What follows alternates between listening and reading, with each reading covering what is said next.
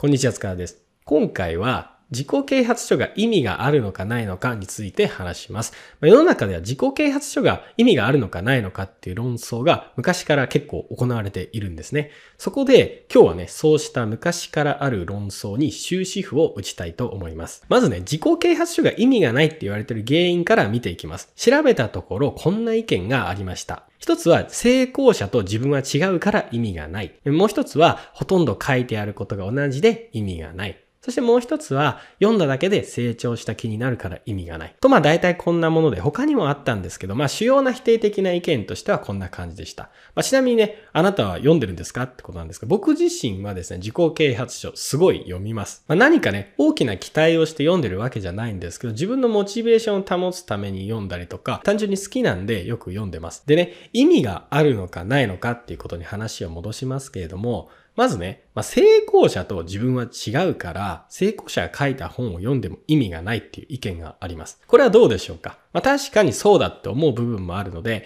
まあ、あながち間違いとは言い切れない部分もありますね。まあ、例えばね、まあ、僕もたまに思うのは、もともとすごい人の話ばかり聞いてもあんまり感動しないなっていうことです。例えばね、まあ、ソフトバンクの孫さんの本で、まあ、志高くっていうね、まあ、本があるんですけどね、まあ、この本はすごい面白いし、まあ、孫さんすごいっていう風に思う内容ではあるんですけどね、まあ、それと同時に、孫さんのスペックが高すぎて、圧倒されちゃうんですよね。まあ、孫さんはね、飛び級もしてるし、まあ、在学中に、まあ、翻訳機だったかなを発明してね、それを、シャープがどっかに、まあ、1億円ぐらいで売ったっていう、そういう話もあるし、で、あとね、例えば、まあ、ホリエモンさんいますけど、ホリエモンさんの自伝を読んだ時にも、まあ、これはね、面白いなっていうふうに単純に思いました。まあ、でも、ホリエモンさんもすごい振動なんですよね。めちゃくちゃ頭いいし、まあ、東大出てるし、まあ、在学中に起業してるしってこともあってね、もちろんためにはなるんですけどね、まあ、そんなに自分自身大きく心は動かなかったですね。これはなんでかっていうと、自分との境遇が違いすぎるからですね。まあ、僕はもともとね、高校のテストで0点とか取ったことあるし、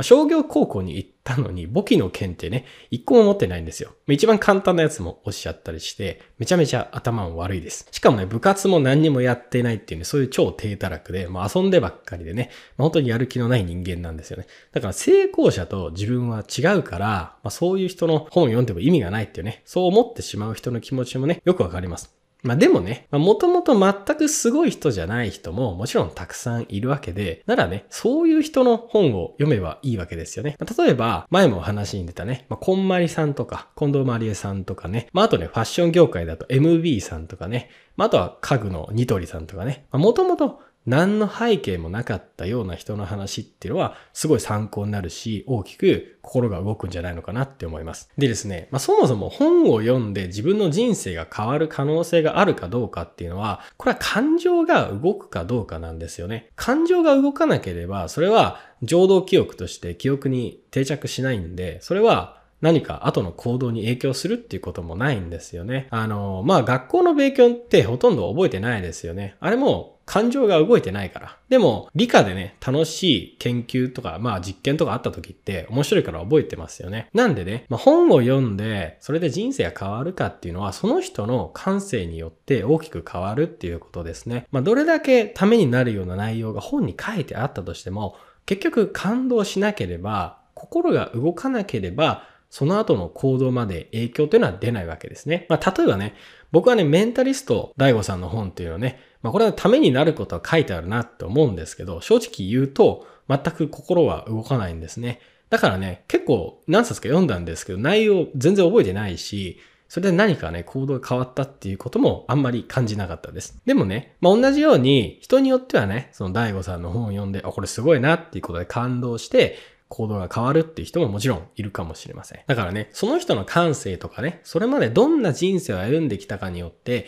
感じるものの大きさって変わると思います。まあ、きっと僕の話を聞いて何か感じるものがあるっていうのは、それはエリートじゃない普通の人の方が圧倒的に多いと思います。まあ、僕は普通だから多分共感するんだと思うし、まあ、凡人じゃなかったら多分そんなに共感はされないと思うんですよね。で、もう一つの、あの、自己啓発書が意味がない反論としては、自己啓発本っていうのはほとんど書いてあることが同じだから意味がないっていう話もありますね。まあ確かにね、書いてあること自体はね、大体同じだし、共通点も多いと思います。それはね、よくわかります。ただね、まあ人の人生については同じ人生っていうのは2つ同じものありませんから、伝えてることはね、同じであっても全然内容っていうのはね、違うと思います。まあその人にしかないストーリーから学ぶものっていうのは、ね、必ずあると思うんですね。でね、まあ同じだから意味がないってね、思っちゃうかもしれないんですけど、それも間違いです。同じことが繰り返しいろんな本で言われてるっていうことは、その話がそれだけ重要っていうことですよね。目標設定がみんな大切って言うならば、それが本当に大切だっていうこと。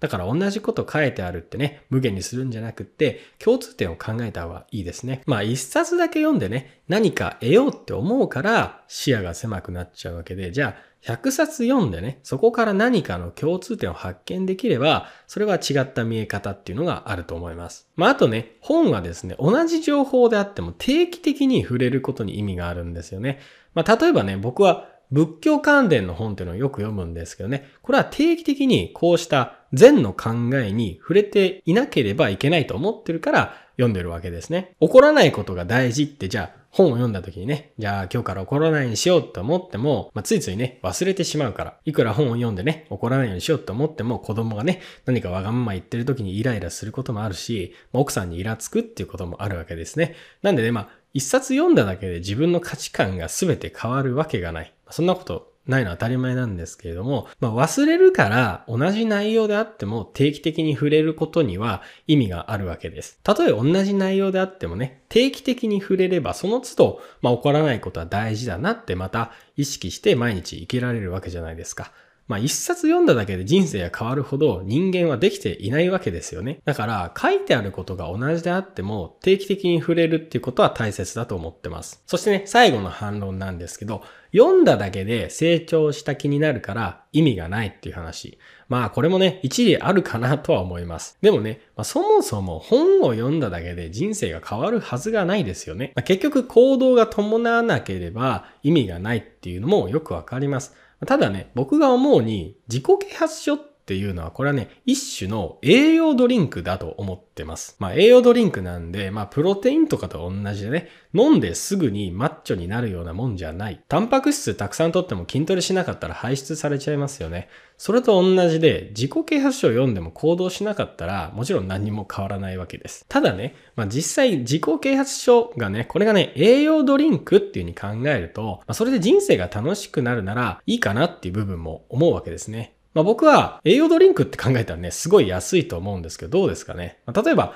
レッドブル5本飲むならね、まあ、本1冊買って、それで本1冊読んでね、1週間ぐらい心の調子が良くなるなら、それで良くないですかね。たとえそれがね、長く続かなかったとしても、ま、その期間少しね、幸せに過ごせたなら、それは無駄じゃないんじゃないかなって思います。なんでね、自己啓発書意味ないってね、反対派の意見ってあるんですけど、まあ僕はね、栄養ドリンクだと思えばいいんじゃないのかなっていうふうに思ってます。まあたまにね、自己啓発書を読んでるやつなんてね、まあ今時ダサいなんてね、そんなことを言ってくるやつがいるかもしんないですけれども、まあそういうやつはね、気にしないでどんどん読んだ方が僕はね、成長でできるっていうふうに思ってます。ということでね、今日は自己啓発書について話しました。自己啓発書ね、まあ意味があるかないのかってね、論争いろいろあるんですよね。まあ、僕個人としてはね、まあ栄養ドリンクだって考えれば、それは無駄にはならないと思うし、やっぱりね、僕何年もずっと読んできて、それが自分の身になってるっていうのも実感してるんで、まあこれはね、恥ずかしがらずに、あの、読んで自分の成長のために考えて、